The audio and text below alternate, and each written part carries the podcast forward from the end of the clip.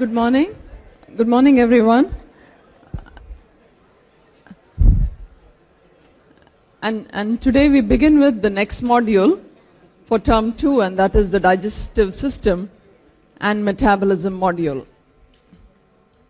Now, as, as we told you all in the beginning of the term, the, um, we have we begin with metabolism from day one, that is today, and also with digestive system, we will begin today. So it, will be like metabolism and the digestive system will happening will be happening together. I think about two lectures for each. Yeah, and towards the end of the module, you just have um, metabolism, and I think digestive system will be done by about two and a half weeks or so. Okay. Now the first lecture in this, in this module is we shall basically look at the structure and function of carbohydrates and their me- medical significance.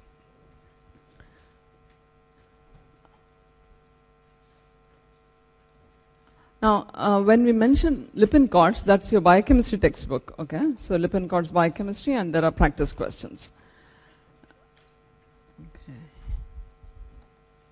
Now, what are the functions of carbohydrate? Now remember, carbohydrates are one of the main sources of energy in the diet.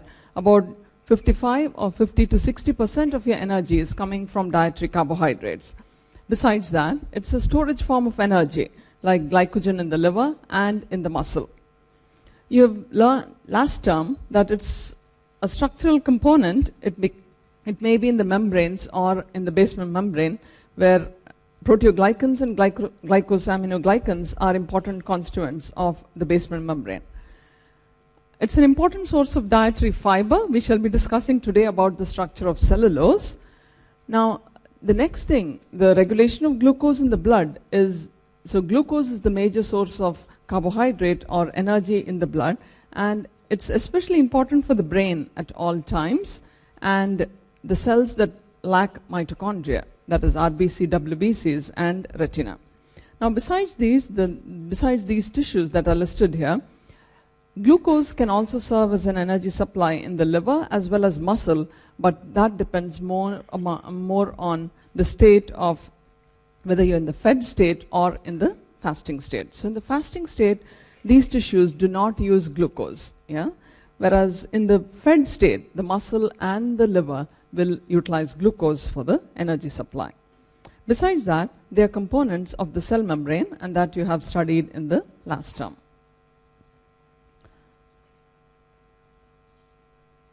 We don't have a clock, so that's why we're, we're trying to.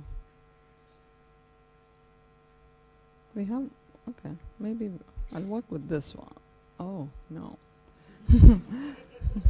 Okay, whatever. Yeah, if, if I go beyond time, just, just signal, okay?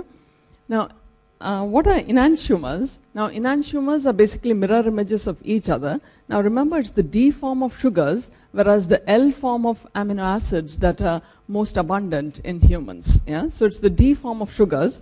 Try to compare it to amino acids. The amino acids are the L form that are prominent in, in humans. Next, we move on to classification of carbohydrates. You've, you've learned this before. Based on the number of the building blocks or number of monosaccharides, the basic um, building block is considered as a monosaccharide. So you can classify based on the number of monomers as monosaccharide, disaccharides, oligo, and polysaccharides. Now, oligosaccharides, we do not, we they're typically linked to either carbohydrate, uh, sorry, either lipid or protein. So we are not going to look at a, um, a lot of detail about oligosaccharides, but we shall mainly look at mono, di, and the polysaccharides of importance. Now, monosaccharides can be further classified based on the functional group that is present as either aldoses or ketoses. Now, aldoses have an aldehyde group and this is at carbon atom number 1, versus ketoses have a keto group, and that is at ca- carbon atom number 2 of the sugar. Now, besides that, monosaccharides, if you look at the number of carbon atoms, you can classify based on the number of carbon atoms as trioses, tetroses, pentoses, hexoses, and heptoses. And most of these you will come across in carbohydrate metabolism.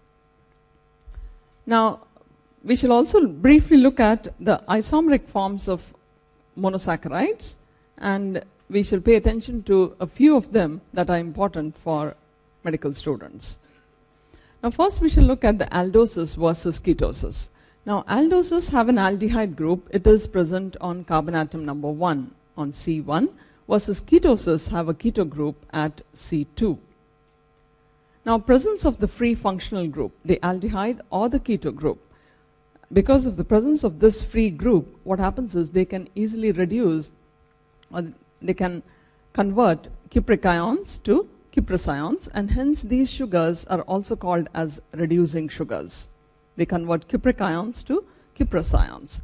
Now, this important reaction is the basis of detecting sugars in the urine. Yeah?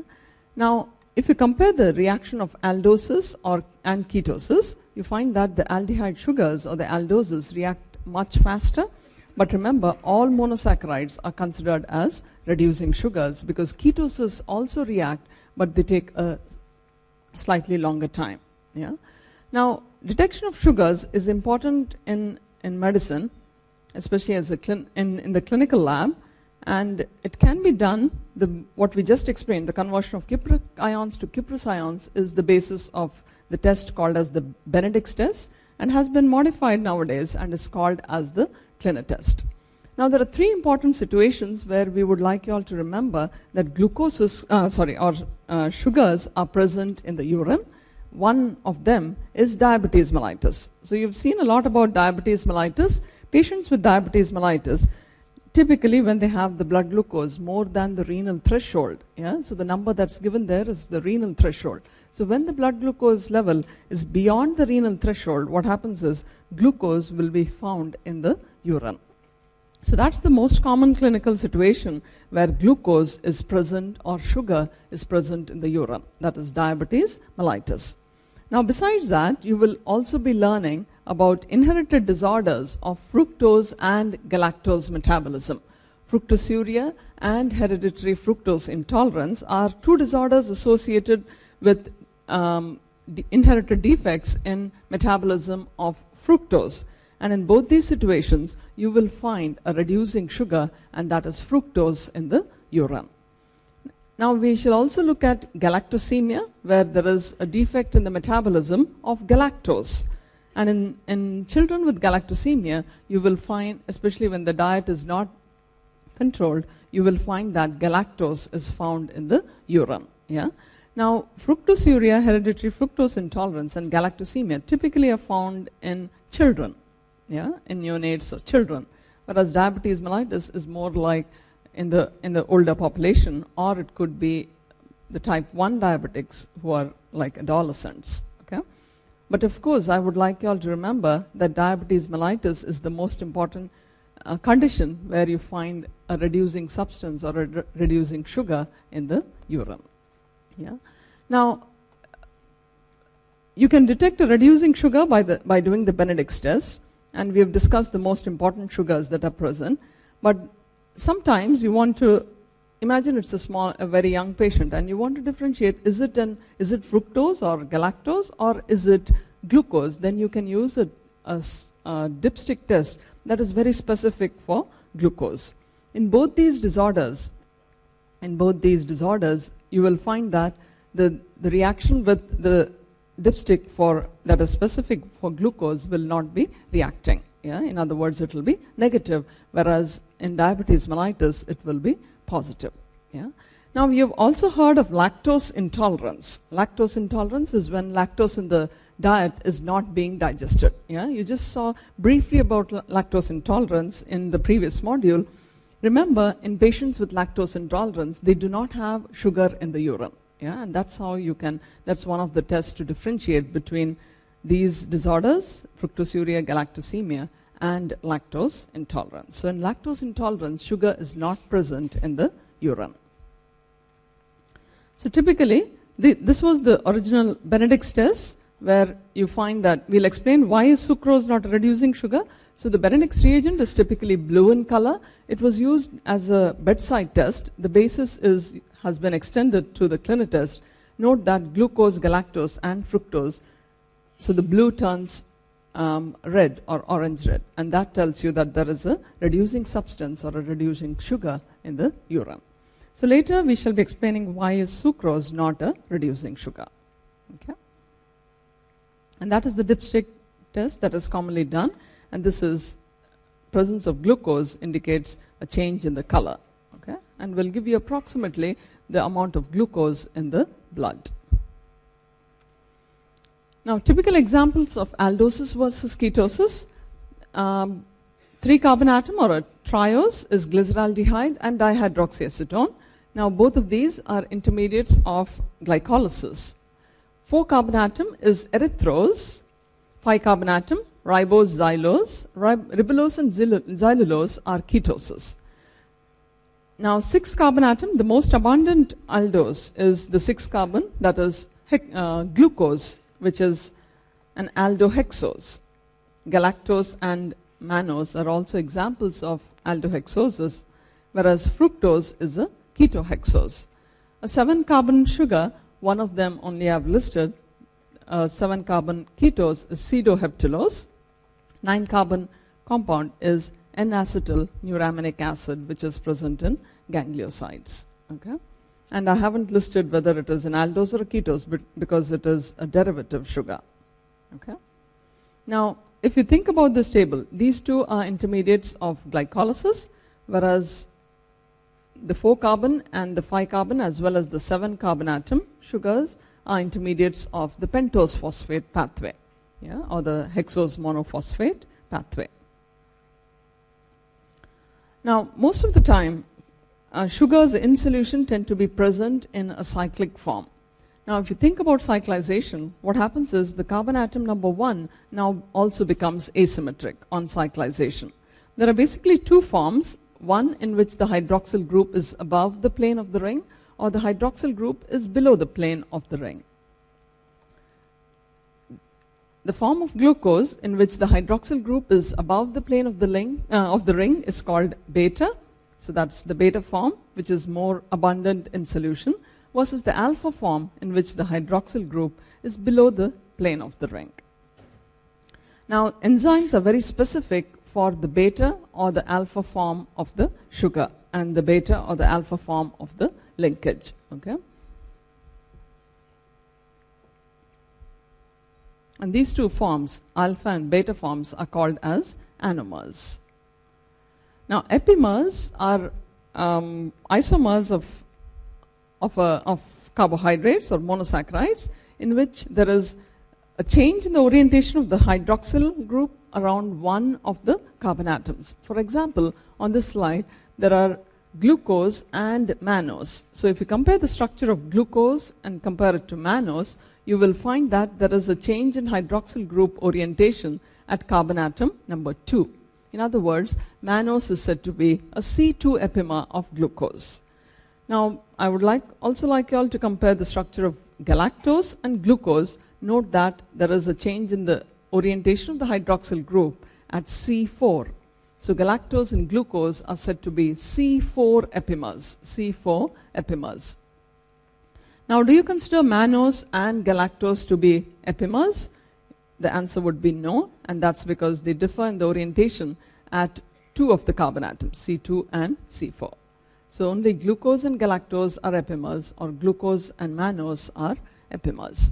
Now, enzymes are present that convert one epimeric form to the other form, and they are called as epimerases. We shall be looking at C4 epimerase, C4 epimerase, which converts reversibly can convert glucose to galactose.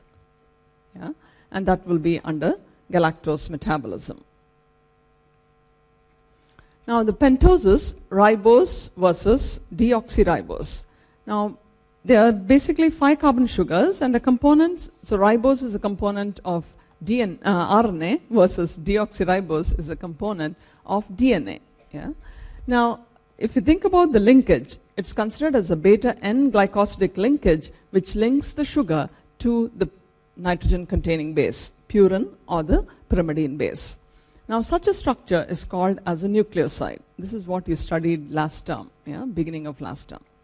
A nucleotide is a purine pyrimidine base with sugar, and that sugar is phosphorylated, and that will be a nucleotide, which is actually the building block of both DNA and RNA or nucleic acids. Okay?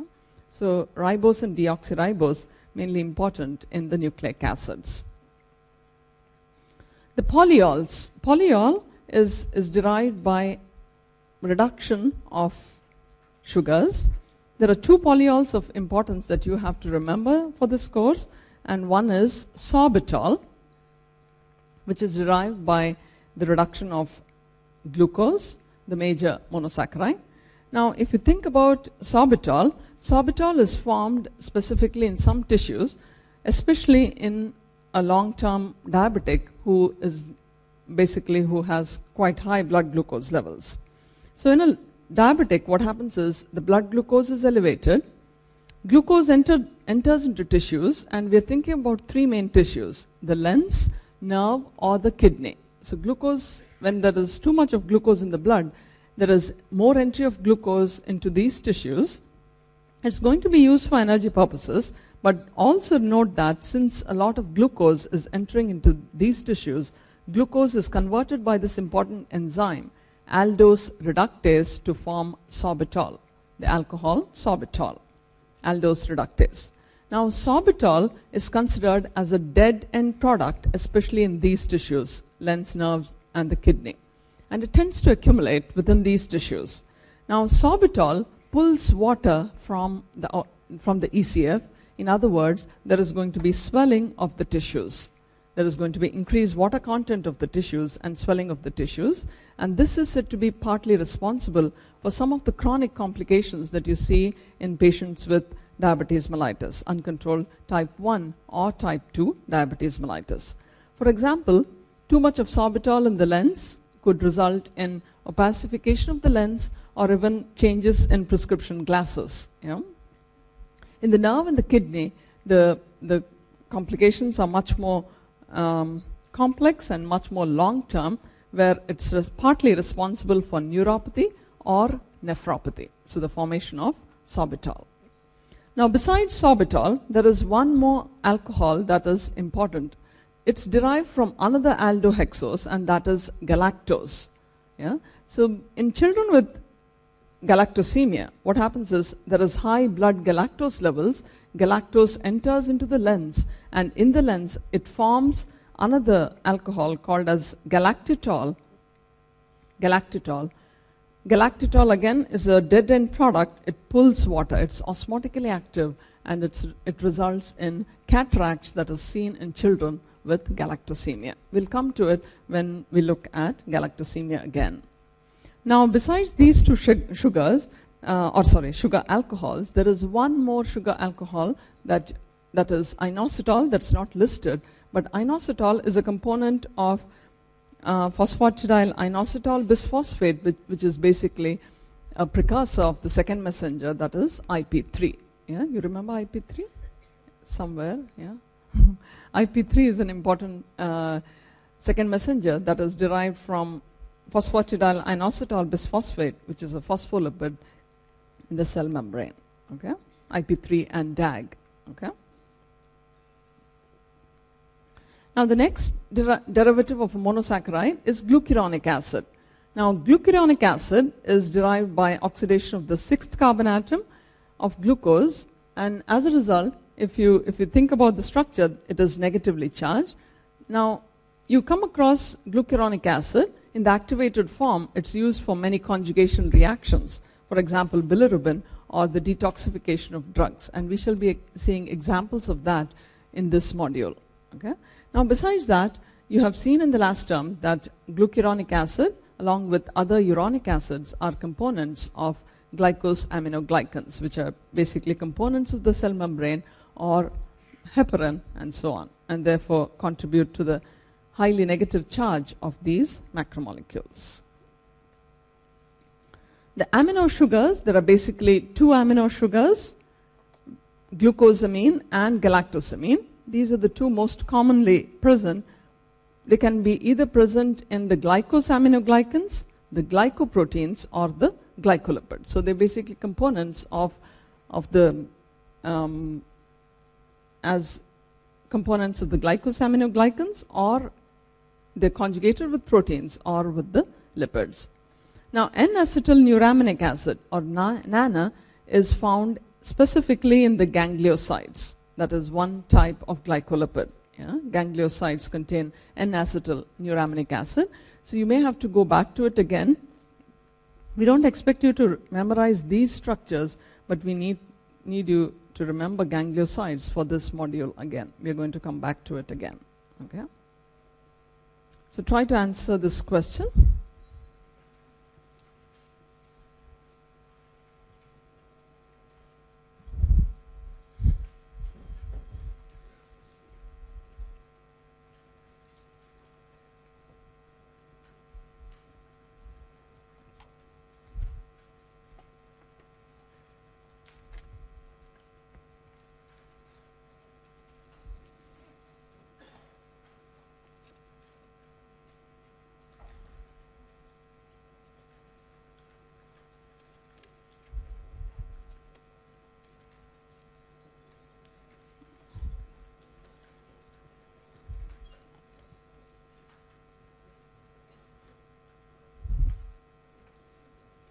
Good. Do we have more responses?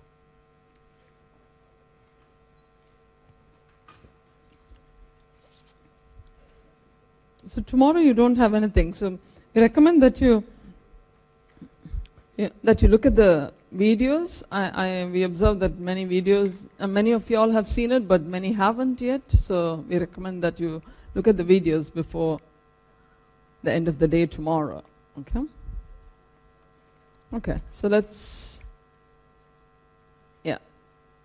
So this is a child with galactosemia. Now, galactose is a C4 epimer. C2 epimer of glucose is mannose. Okay, and we shall look at and you just go back and try to identify what's an aldopentose, which is an aldopentose. Pentose is five carbon. Ribose, yeah, ribose or xylose. Ribose is the most abundant, xylose. Okay. Now next we move on to the disaccharides. Now disaccharides of the three, we are looking we're going to look at three disaccharides. Of the three disaccharides, two of them are reducing and one is not. And this is lactose, which is a reducing sugar. Now if you think about the component monosaccharides in lactose, it contains a galactose and a glucose. The linkage between the two is beta 1 4 glycosidic linkage. Now, this linkage can be cleaved by the enzyme lactase, which is an intestinal disaccharidase. Yeah? It's an intestinal disaccharidase present in the brush border of the intestine. Now, in patients with, or in, in people who lack this enzyme, lactase, will, what happens is lactose will not be digested, and these people will have quite severe diarrhea. It's called osmotic diarrhea. You're going to look at that in more detail later. Now, lactose becomes important for a clinician because lactose avoidance in the diet is, avoid, uh, has, is advised for patients with lactose intolerance and also in children with galactosemia. So, there are two situations where you would like to avoid lactose in the diet. In lactose intolerance, you want to avoid lactose in the diet, whereas galactosemia, you want to avoid galactose, which is one of the components. So, remember, it's one of the components of lactose. Okay? We say this is a reducing sugar because if you observe the structure, C1 of the glucose is free. C1 is free. In other words, the aldehyde group is free to carry out the reaction. Yeah? So if you do the Benedict's test, you will get a positive Benedict's test. Okay? The disaccharide sucrose. Now, sucrose contains two monosaccharides, glucose and fructose, now, the linkage is unusual in that the C1 of glucose is linked to C2 of fructose. Now, if you think about the um, functional group, C1 of glucose contains the aldehyde, which is the functional group, is linked to C2 of fructose, which contains the keto group, which is also the functional group. So, if you think about this sugar, you find that the aldehyde group of Glucose is linked to the keto group of fructose. In other words, this is a classical example of a non reducing sugar and the only non reducing disaccharide. Yeah? So it's a non reducing sugar because C1 and C2, the functional groups of both the sugars, are involved in the glycosidic linkage, and none of them are free to catalyze the reaction. Now, sucrose is digested again in the intestine by the intestinal disaccharidase called as uh, by the intestinal disaccharide and disaccharidase that is sucrase. When would you like to avoid sucrose in the diet? Most of us have to avoid sucrose in the diet. Yeah, it seems we are becoming addicted to sugar. So most of us, yeah, I think it's it's the number one addictor now. It's it's we have beaten alcohol. So sucrose is, yeah, so sucrose is considered as the number one addiction in the world. Yeah, very surprising, right? I see the surprise look on your face. Yeah, but even even I feel I'm addicted sometimes because if I don't eat something sweet on a day, I feel like, you know, somewhat, I feel kind of jittery kind. So maybe it is true, you know. Now, when would you avoid sucrose in the diet? Sucrose would be avoided for children who cannot metabolize fructose, that is hereditary fructose intolerance. Yeah? And we'll come back to that in the later lectures. Now, when you're talking about sucrose, I will just talk about fructose. Now, fructose, which is a monosaccharide, remember, it is a ketohexose. It is considered to be more sweet than glucose. It's, you know, it's like many, many times more sweet than fructose. And that's why sometime in the 1960s, what they did was they broke down sucrose, basically corn sugar, they broke down the sugar and they increased the fructose component. And as a result, we have this HFCS, which is HFCS. So if you compare the sweetness of HFCS and sucrose, you find that HFCS is much, much more sweet because of the high concentration of fructose. So what was done is sucrose was basically hydrolyzed and they increased the con- content of fructose and therefore this is much more sweeter. It's used as an artificial sweetener and as a substitute for sucrose, basically in soft drinks. Okay? So at this time, as also as a nutritional concept, we would like you all to compare HFCS with sucrose. Sucrose is a disaccharide, whereas HFCS is a mixture of monosaccharides, fructose and glucose.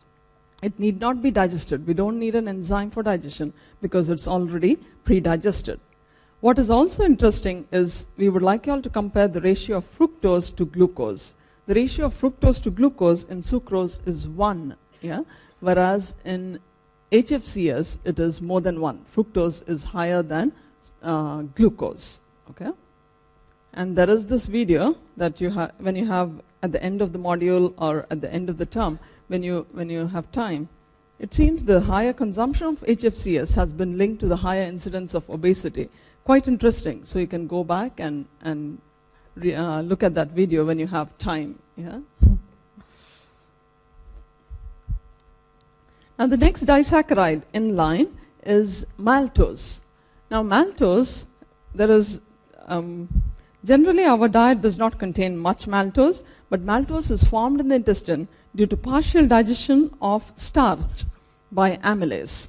So one of the end product, one of the, um, the, the final end product of digestion of starch is glucose, but one of the intermediates in the digestion is maltose, which is basically two units of glucose linked by an alpha 1,4 linkage. Alpha 1,4 linkage.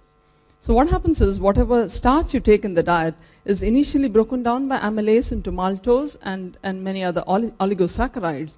Maltose is later broken down by maltase into the, the glucose units that, that, that are the final end products of starch digestion.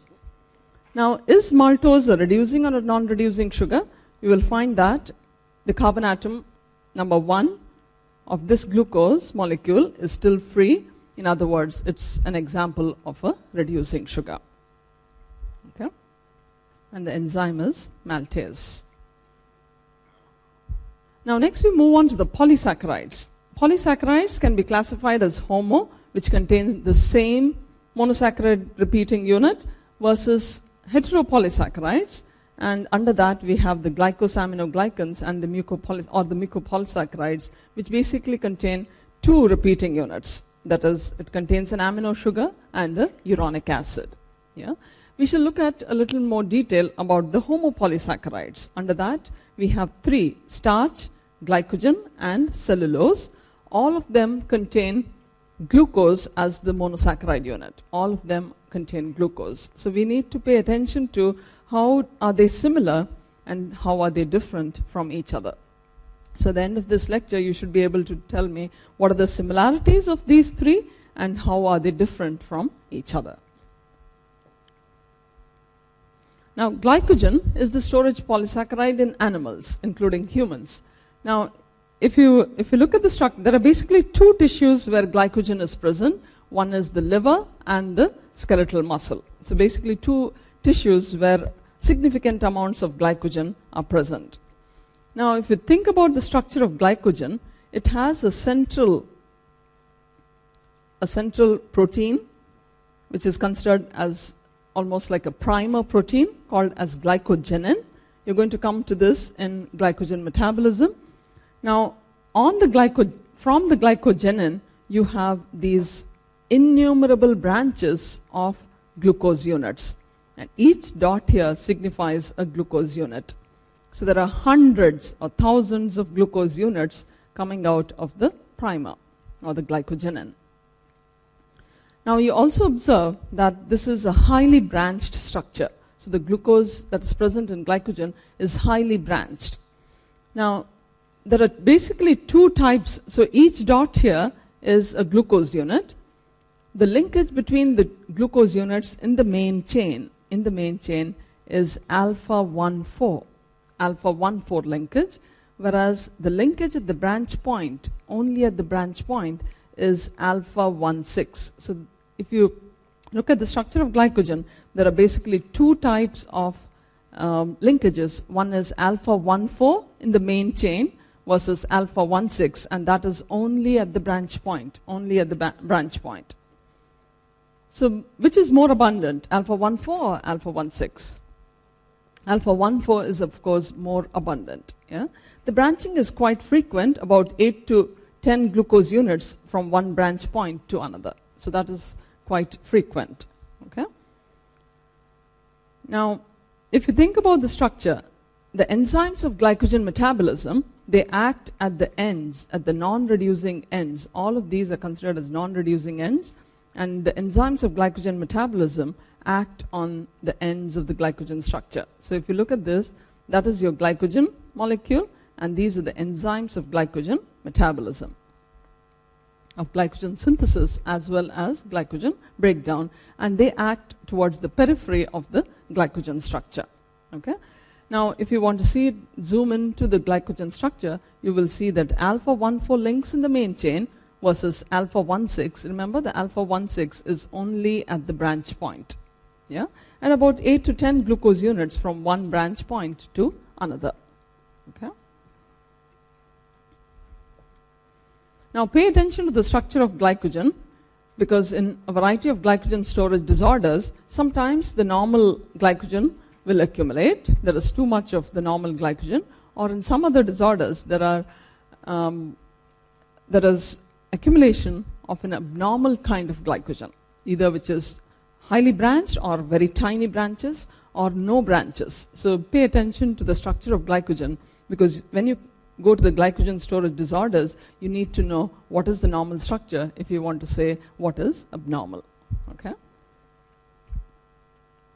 Now, starch is the major dietary polysaccharide. It's, it's also considered as the storage polysaccharide in animals. Now, remember, starch is one of the um, your dietary components that you can start digesting in your mouth because your mouth, your sal- salivary glands contain will release amylase, and therefore starch is the only or one of the dietary components. We can say it's the only, yeah, it's the only dietary component there that digestion actually begins in the mouth. Now, it's, if you think about the structure of glycogen, uh, sorry, starch, it has a linear one, it has two components, amylose and amylopectin. Amylopectin is branched and is similar to glycogen. amylose is a linear unbranched polymer of glucose. So it's a long chain of glucose units that is amylose. Both of these can be digested, both these components can be digested by your salivary and pancreatic amylase to form maltose initially and later um, maltose and a few oligosaccharides and later the maltose is going to be cleaved to glucose units. So basically what I'm trying to explain here is starch is basically made up only of glucose units.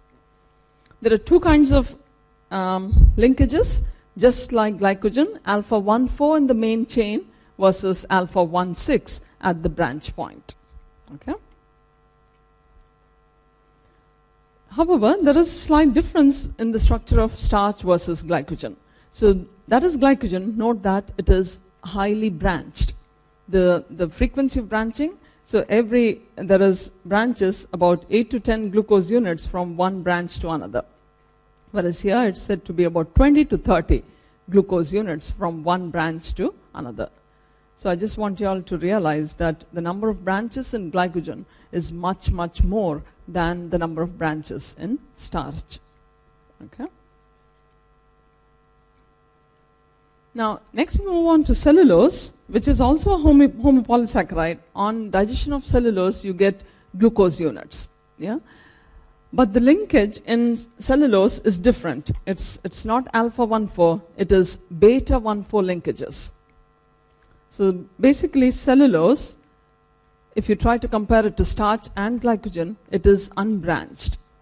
So it's a long chain of glucose units linked by beta 1 4. Remember, that's different from glycogen or starch. And the, link, the linkage is beta 1 4 as well as it is not branched. So it's unbranched and the linkage is beta 1 4. Now, these beta 1 4 linkages, we do not have any enzymes in the digestive tract to cleave the beta 1 4 linkages in cellulose. And therefore, cellulose is a component of the dietary fiber or the undigested carbohydrate. Yeah? And it, it improves the gut motility. Now, one frequently asked question is lactase, can it hydrolyze the bond, the beta 1 4 links in cellulose? And the answer is no. Okay? So, lactase cannot hydrolyze these links in cellulose. Neither amylase can do it. Okay, amylase cannot digest your cellulose. So at the end of this, I want you all to compare all three, okay? All three that we just talked about starch, cellulose, and glycogen. Okay? You've learned about the glycosaminoglycans. Now, under the lysosomal storage disorders, you'll be coming back to them again. So you may want to just review briefly when you look at the lysosomal storage disorders, what are these? Yeah, they're basically components. Most of them are components of the basement membrane, except heparin, which is an anticoagulant. Okay, and they contain glucosamine and uronic acid, glucose or galactosamine. Okay. Now, glycoproteins, in which an oligosaccharide is linked to a protein component, there are two kinds of glycoproteins. You've already studied this last term. N-linked glycoproteins, where it's where the carbohydrate group is linked to asparagine, that is an amino acid, versus O-linked glycoproteins, in which the carbohydrate group is linked to serine, or sometimes threonine. Okay, so this is what you have studied last term. So it's just like a review of what you did last term. Now, sphingolipids. This, I think, was one of your first lectures in the last term. Yeah. Now, we are coming back to it again, especially uh, they're components of membranes, but under the lysosomal storage disorders, we want to look at the sphingolipids again. That is a ceramide, sphingosine with fatty acid. Now, if you think about the two classes of sphingolipids, those which contain carbohydrates are called glycosphingolipids versus if they contain phosphate and choline, that's a sphingophospholipid or sphingomyelin. So again, this is like review and you will need this for your lysosomal storage disorders.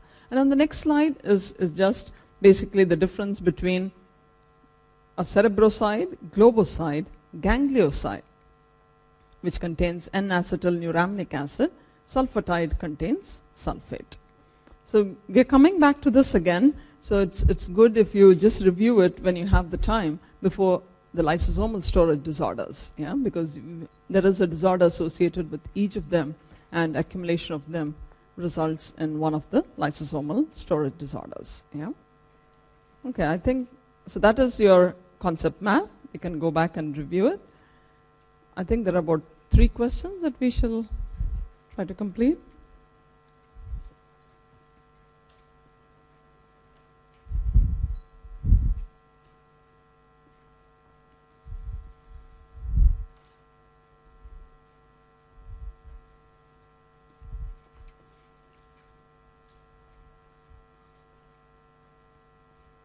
This, this question has been perceived as tricky, okay? So read it well.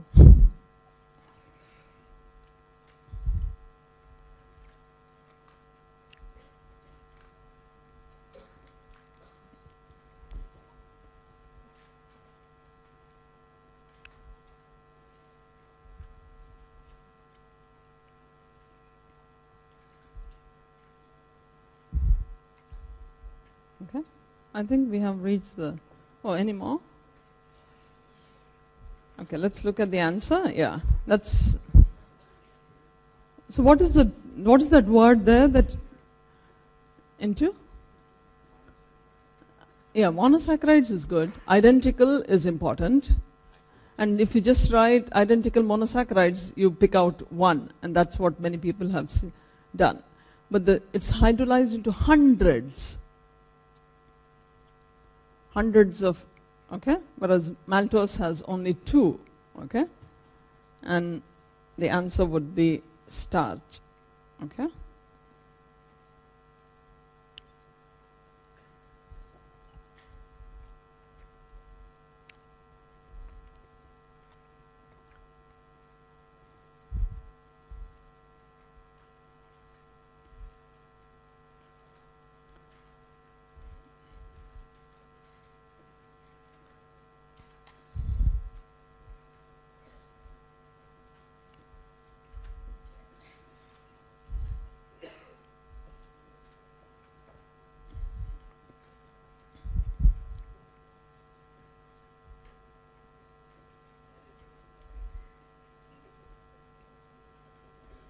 okay. Any more responses?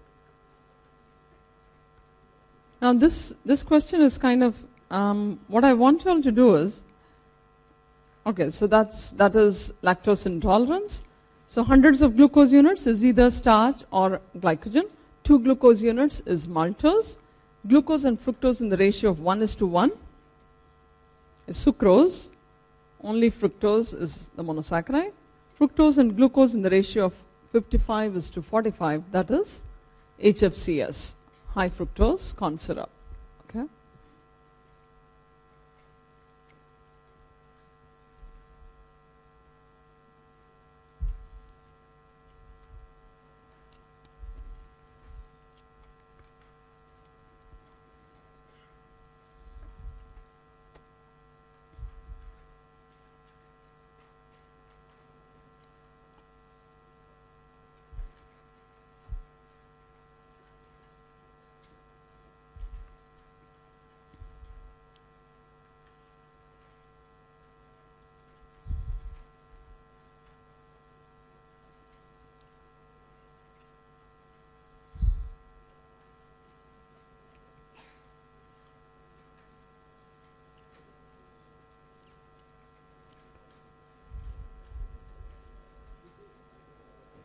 Lecture number 25 has been updated. I think that was done in error. So it has been updated today. So any other things that you want us to do, please let us know or write to SOM BPM 1. Uh, sorry, BPM 2. I'm sorry, BPM 2, yeah. because last week I was teaching in BPM 1. The answer is a reducing disaccharide and that is lactose.